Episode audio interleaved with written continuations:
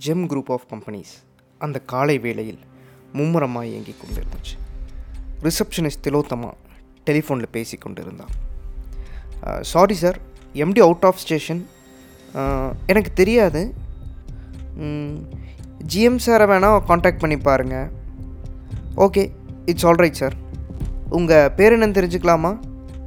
தேவ சகாயம். Okay sir note பண்ணிக்கிறேன். திலோத்தமா ரிசீவரை வச்சுட்டு திரும்பி பார்த்தபோது விவேக் அவளுக்கு முன்பாய் நின்று கொண்டிருந்தார் தன் கையில் அவர் தயாராக வைத்து கொண்டிருந்த அடையாள அட்டையை திலோத்தமாவுடன் நீட்டினான். போலீஸ்? எஸ் யாரை பார்க்கணும்? இந்த கம்பெனியோட பிஆர்ஓ மிஸ்டர் ரஹ்மான் அவரை பார்க்கணும். அவரை எதுக்கு பார்க்கணும்? May know the reason sorry this is an in camera enquiry அவரை கொஞ்சம் பர்சனலாக பார்க்கணும். ஒரு நிமிஷம். மிஸ்டர் ரஹ்மான் இப்போ எங்கே இருக்காருன்னு கேட்டுக்கிறேன். சொன்னவள் இன்டர்காம் ரிசீவரை எடுத்துக்கொண்டு ஒரு பத்தானாய் அமுக்கினாள். ஜோதி பிஆர்ஓ ரஹ்மான் இப்போ எங்கே இருக்காருன்னு சொல்ல முடியுமா? யூனிட் நம்பர் டூவில் பாலிசிங் செக்ஷனில் இருக்காரா? ஓகே அவர் அங்கேயே இருக்க சொல்லு. மிஸ்டர் ரஹ்மானை பார்க்க அப்புறம் மிஸ்டர் விவேக் க்ரைம் பிரான்ச்லேருந்து வந்திருக்காருன்னு சொல்லிடு ஏதாவது ப்ராப்ளமா தெரியல. ஏதோ என்கொயரின்னு சொல்கிறார் சரி அவரை அனுப்பு. சரி நான் ரஹ்மானை வெயிட் பண்ண சொல்லி நான் மெசேஜ் கன்வே பண்ணிடுறேன். ரிசீவரை வைத்த திலோத்தமா விவேக்கை ஏறிட்டாள். சார் மிஸ்டர் ரஹ்மானை நீங்கள் மீட் பண்ணலாம். செவன்த் ஃப்ளோர் எக்ஸ்ட்ரீம் ரைட்டில் அவரோட ரூம் இருக்குது தேங்க்யூ மிஸ் திலோத்தமா. விவேக் காலியாக இருந்து லிஃப்டிற்குள் போய் ஏழாவது பட்டனை அழுத்த அடுத்த முப்பதாவது வினாடி ஏழாவது மாடியில் பிஆர்ஓன்னு எழுதியிருந்த பாலிஷ் செய்த ஈட்டி மரக்கதவு முன்பா நின்னார். பாதி கதவு திறந்திருக்க மெல்ல தட்டினார். உள்ளே இருந்து குரல் வந்தது. எஸ் கெட் இன் விவேக் உள்ளே நுழைந்தார்.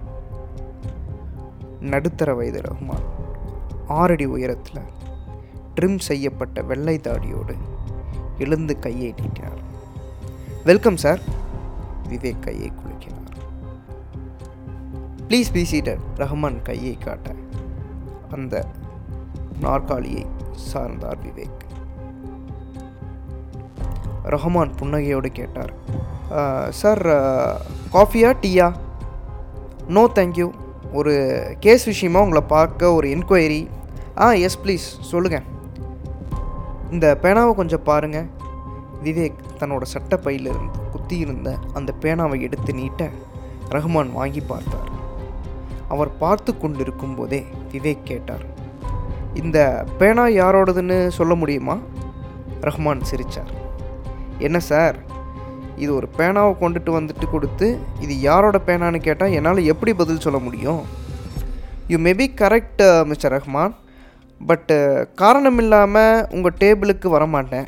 இந்த பேனா ரொம்பவும் காஸ்ட்லியாக இருப்பது இருபத்தி நான்கு கேரட் தங்கத்தால் செய்யப்பட்ட இந்த பேனாவை உங்கள் கம்பெனியில் இருக்கிற யாரோ ஒருத்தர் யூஸ் பண்ணிகிட்ருக்காங்க எப்படி சொல்கிறீங்க பேனாவோட அடி மூடியை கொஞ்சம் பாருங்கள் ரஹ்மான் பார்த்தார்.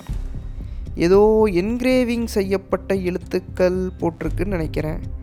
விவேக் தன்னோட சட்டப்பையில் இருந்து கண்ணாடி எடுத்து இதை வச்சு பாருங்கள் புரியும்னு சொன்னார்.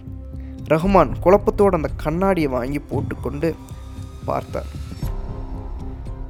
ஜெம் குரூப்ஸ் எம்எஸ் என்ற ஆங்கில எழுத்துக்கள் தெரிந்தன. விவேக் கேட்டார். ஜெம்ஸ் குரூப்ஸ் உங்கள் கம்பெனி தானே? ஆ எஸ் சார் இந்த எம்எஸ்ங்கிற எழுத்துக்கள் மெட்ராஸை குறிக்குது. அதுவும் சரிதானே? ஆ எஸ் சார் இப்போ சொல்லுங்கள் இந்த காஸ்ட்லியான பேனா உங்கள் கம்பெனியில் யாருக்கு சொந்தமானதாக இருக்க முடியும்? நீங்கள் இங்கே பப்ளிக் ரிலேஷன்ஸ் ஆஃபீஸர் உங்களுக்கு எல்லா செக்ஷனில் இருக்க அதிகாரி எல்லா எல்லாத்துக்கும் உங்களுக்கு பழக்கம் இருக்கலாம். ரஹ்மான் சில வினாடிகள் யோசிப்பாய். பேனாவை பார்த்து கொண்டிருந்து விட்டு பின் விவேக்கிடம் நிமிர்ந்தார். You may be correct sir இந்த கம்பெனியில் இருக்கும் யாரோ ஒரு பெரிய அதிகாரி தான் இந்த பேனாவை உபயோகப்படுத்தி இருக்கணும். வைதவை இந்த பேனா உங்களுக்கு எப்படி கிடைச்சிது? ஒரு பப்ளிக் டெலிஃபோன் பூத்தில் கிடச்சிது.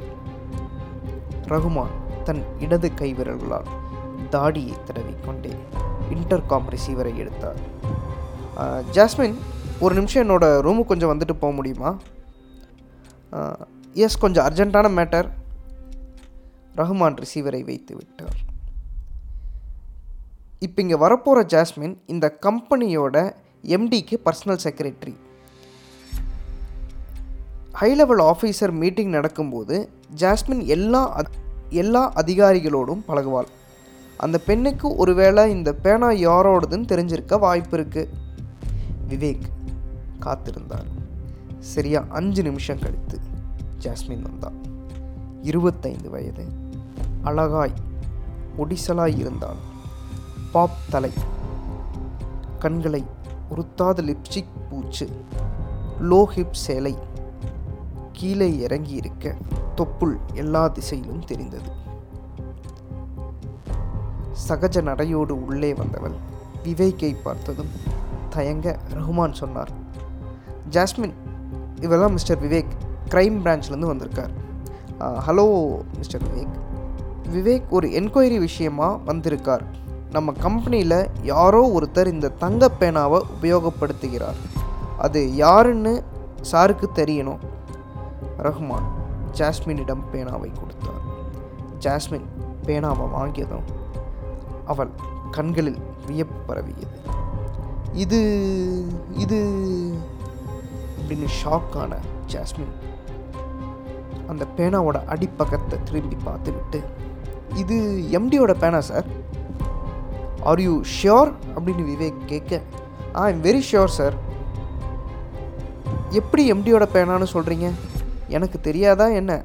ரெண்டு வருஷ காலமாக அவருக்கு பர்சனல் செக்ரட்டரியாக இருக்கேன். அதுவும் இல்லாமல் இந்த பேனாவோட அடிப்பக்கத்தை பாருங்கள் ஜெம் குரூப் ஆஃப் கம்பெனிஸ் அதுக்கு கீழே எம்எஸ்னு போட்டிருக்கு. எம்எஸ்னு போட்டிருந்தா அது மெட்ராஸ் தானே? நோ நோ நோ நோ பின்ன? எம்டியோட பேர் எம் சர்வோத்தமன். அதை சுருக்கி எம்எஸ்னு போட்டிருக்கு. இந்த பேனா ரோட்டரி கிளப்பில் ரெண்டு வருஷத்துக்கு முன்னாடி அவருக்கு தரப்பட்ட பேனா. இந்த பேனாவால் தான் அவர் கையெழுத்து போடுவார். விவேக் நிமிர்ந்தான் உங்கள் எம்டி சார் சர்வோத்தமனை பார்க்கணும். ரெண்டு மூணு நாளாக அவரை பார்க்க முடியாது. ரெண்டு மூணு நாளைக்கு அவரை பார்க்க முடியாது. ஏன்? அவர் அவுட் ஆஃப் ஸ்டேஷன் எந்த ஊர் போயிருக்கார்?